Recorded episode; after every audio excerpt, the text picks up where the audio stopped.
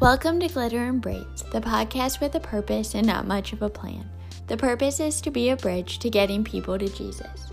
I believe the kingdom comes as a sparkle. In a world where many people feel the pressure to write their own story, my prayer is that God uses this podcast to help you see that you are already an important part of His story. He will call upon your strengths, expose your weaknesses, and cover you in glitter. The patterns of God are revealed through stories that showcase His faithfulness and the hidden treasure moments in a highlight reel culture. Hello, and welcome to another episode of Glitter and Braids. If this is your first time here, hi, my name is Caitlin. I wanted to do a short little update podcast on where I've been. I feel like one of those YouTubers that took a hiatus and then feels like they need to come back and explain just what they've been doing for the past couple of months. I don't think that I have that type of following, but if you are here and have been a faithful listener of Glitter and Braids and you've wondered where all the new episodes have been or what I've been doing, uh, here's your update. I have been posting a few short videos sporadically on Instagram. My Instagram handle is glitter20braids, and I have linked it with my personal account, which is Heinel KM20. I'm trying to be better about linking things together so if you want to follow on multiple platforms that that is accessible to you. So, this episode I think is besides being an update which I've already shared, a in between episode of season one and season two, I had been praying through what I felt God wanted to do with the podcast next. And as I mentioned at the end of part three of Love Letters from Bathroom Prison, I felt that God was always leading me towards that chapter of my life and telling the story behind all of that, more of a deep dive. The episode that has been the most popular thus far has been episode 8 Pain and Patterns, and it was the one that I was most insecure about posting. Almost took it down multiple times, but figured that if it was as awful as I felt it was, that it would just fade into the background in the grand scheme of things, and that I just did not have very many people listening to the podcast, so it just didn't matter. I was trusting that God would do with it whatever He wanted, and it turns out that He wanted people to hear it or that you were drawn to it. So, thank you so much for listening to that episode. Like I said, uh, I felt very strange about it, but God knows things I apparently don't. I, taking that information from that episode and the fact that so many people listened to it, I went back and found the very first email that I sent to the person that I mentioned at the end of the episode where I talked about my legacy, which is that if I were a mini glitter covered version of that pastor, it would mean that I spent my life helping other people see the patterns of God, which is what I'm hoping God uses me to do through this podcast, but also in my real life. And that was part of the reason that I took the extended break that I did because I've done literally everything wrong when it comes to starting a podcast. If you read any article, they tell you to upload consistently, promote it a lot, let everybody like to just keep putting out content so that way people can find it. And I didn't do any of that. I uploaded when I felt like doing it. I don't have a fancy recording studio. I do this all from my home or from my phone and usually at my home. And I don't really plan out what I'm going to talk about. I pray before doing it. Some of what I've shared in the previous 12 episodes have been things that I've written. So I read from it, which was the case with the love letters from Bathroom Prison. I just really want God to guide the podcast. It is His story, and I'm just a character in it. And some of the wisdom that I had gotten when I was writing the love letters from Bathroom Prison and really wrestling through that process was that it is God's story, not mine, which means that He may want to use it in ways that are not my first choice. And I've also been praying some pretty bold prayers recently about asking God to not keep me too comfortable. That if I am comfortable, then that means that I am in danger of not being dependent on Him. And the ways that I'm called out of my comfort zone are sharing some of these stories with you on the podcast because once I do that, I don't have any control of what happens from here. But God has been faithful in the past, and I know that He will be faithful now, and it has just been um, really cool for me whenever I get a glimpse of how He is using the work that He's done in my life to draw somebody else closer to Him. So I want to be obedient in putting the stories on here that I feel like He is leading me to share in His timing I didn't want to be the sick girl podcast. And that chapter of my life was so significant. I have been encouraged by Sadie Robertson's podcast, Whoa, That's Good, and she has typically guests on hers and doesn't do a lot of standalone episodes, but she always asks them what their best piece of advice is that they've ever been given. And Lauren Daigle said that hers was the freedom to be misunderstood.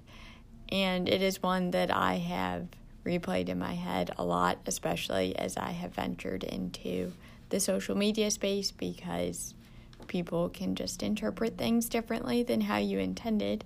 So I always pray that God guards my mouth. And while I cannot control how other people interpret things, I also want to be mindful of the way in which I communicate. So, in the next segment, I do mention that the best thing that God ever did was wreck my house through my health circumstances. And I realized that the way that that could maybe be interpreted by somebody is that I think that God purposely made me sick. And I do not believe that at all. I always say that God destroying my house literally and figuratively through my health circumstances was the best thing that ever happened to my family because he rebuilt me, our house, and each of us from the ground up with him at the center of it all. And there have just been so many hidden treasures of that season of suffering. And while my food digestion is no longer my struggle, I am still just as dependent on God today as I was when I was in bathroom prison. And I know that there are a lot of people in their own version of bathroom prison, and Jesus is the only way out of that. And I hope that by sharing my journey to Jesus, that you are able to experience this same level of freedom that only He can offer. In this in between episode, I thought that I would read you that email that I sent.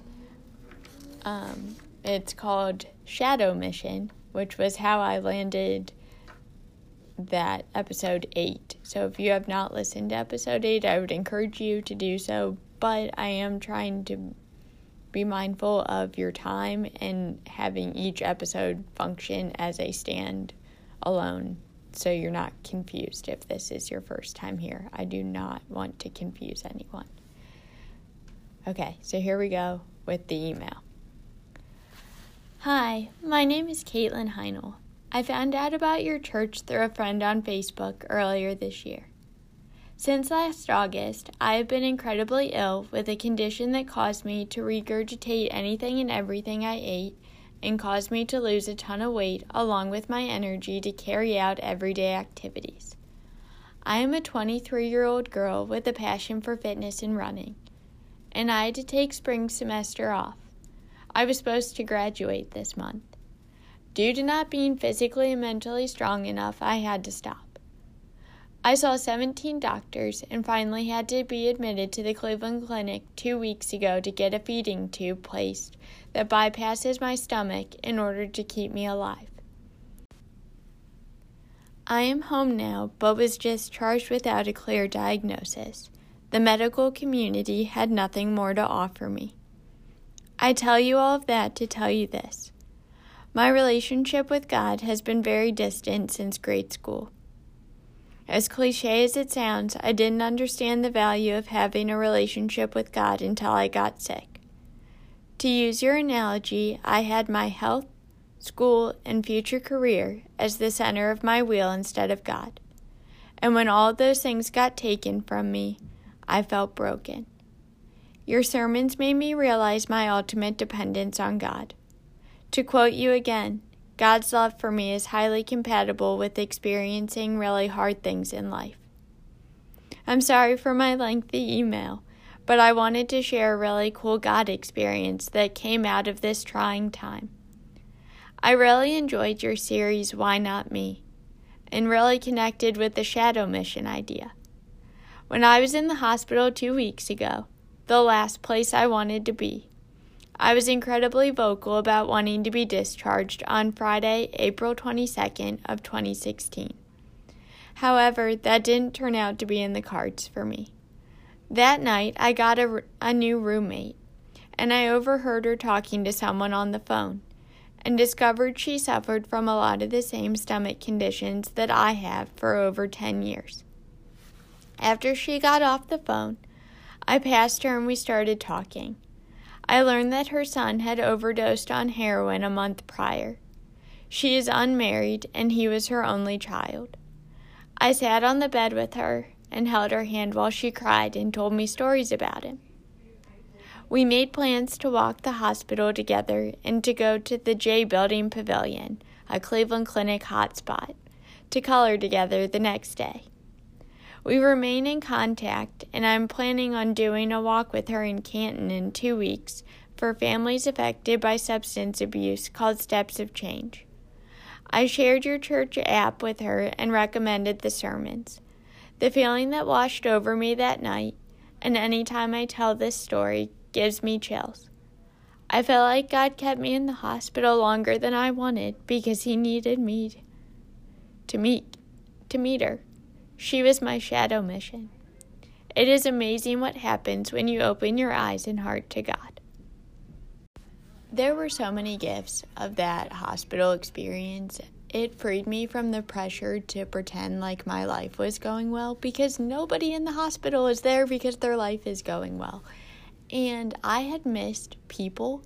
Up until that point, I spent nine months eating and regurgitating food, primarily in my basement. We had this whole setup with party tablecloths. It was such a mess. And maybe I'll do an episode on that just because it was so crazy. People probably don't have a category for some of the things that we did. We became a we being my parents and my brother Matt we became so adaptable and seeing things in new ways like party tablecloths. They are wonderful if you're projectile regurgitating.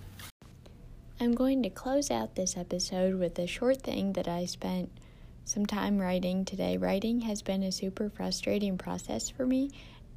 Going back to episode 8, where I had mentioned the Fueled by Faith, Not Food book that I started writing in 2017. I felt some nudges to start writing again, and it's been a little bit difficult for me just because I view that past pain with a different perspective now and independent of the outcome, which was that God miraculously healed my body in July of 2020. All of the pain was so worth it. So, going back and rereading some of the things that I wrote and just feeling the pain and the anger and some emotions that just don't resonate with me anymore because of some distance from it is just a hard place to write from. But I know that those were real emotions that I felt at that time and that God can use what I experienced to help other people. So I'm going to read you what I wrote this afternoon to close out this episode. And then uh, the next time you hear from me will be season two, episode one. I don't know what the title will be yet. Potentially Pain and Perspective. Okay, so here we go. This is God speaking. Hey, Caitlin, you made it. The day you spent almost every minute of the last six years dreaming of is finally here. You are free. What does it feel like? Me. Honestly, it feels scary. I don't know what to do with all my time. What did I used to do? God. Well, you spent a lot of time being afraid afraid of pain, afraid of people, and afraid of not being perfect. Ah, yes, I see a pattern here. What did you learn in bathroom prison? I can be fearless because you are faithful. Right. So do you trust me? Because if you do, you are the one making this hard. This is a conversation that God and I have had on countless occasions since I was freed from bathroom prison on July 20th of 2020. My fears have been different, but it has all come back to whether or not I trust him. I have found it comes naturally to me to trust him with the big things, like when I pulled the feeding tube back in 2016, but I still sometimes struggle with the little things. It's funny because this is the inverse of how God shows me that He trusts me. He gives me little things and then bigger things. So I hope that if you're listening to this and you are struggling with trusting God, that you can know that you are not alone in that. Somebody listened to episode 8 and they told me that they were just blown away by my faith. And I think that it can be intimidating at times to hear somebody else's story or encounter with Jesus and be like, I could never have faith like that. And here's the secret you pray about it. You pray for God to give you the faith to endure whatever it is you're going through. I did not just arrive here. There were a lot of moments where I didn't know if God saw me at all. And I was incredibly frustrated and just confused. I felt like I was knocking on doors. God wasn't answering me, He was just being really silent. And one of the things that I learned is to not mistake silence for absence that I had actually found where I wrote that somewhere in my planner. And that in the absence of clarity, it's an opportunity to trust Him. And that my job is to just keep showing up. So here I am. One last thing going back to the not mistaking silence for absence. If you don't see God moving in one area of your life, which you not seeing it does not mean that he's not doing something, but sometimes it feels that way. For a long time, it didn't seem like God was moving the needle at all as it pertains to my physical health. And if it was moving, it was moving in the exact opposite di- direction of where I was hoping it would go.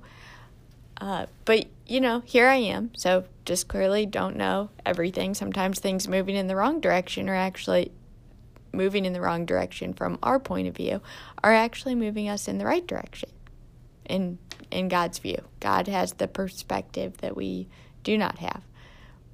But back to what I was originally wanting to say was that if it appears that he is not doing something in one area, it might be to draw your attention to what he is doing in a different area because while my health situation didn't seem to be changing, God was doing some really big things in other areas of my life. There was one sermon that I listened to when I was sick that talked about this, where there's one tree that distracts you from the entire forest. And for a little bit, the one tree that I was focused on was my health, and it blinded me to all the other trees that God had given me. So, yes, it was unfortunate that my body wasn't allowing me to digest food, but it had given me other gifts, like the opportunity to be a stay at home dog mom with Bentley for the first five years of his life. So, you know, shift in perspective. Thank you so much for taking time out of your day to listen to an episode of Glitter and Braids. My prayer is that it helped you to know God better and love Him more, to live fearlessly because He is faithful, and inspires you to leave a little sparkle wherever you go.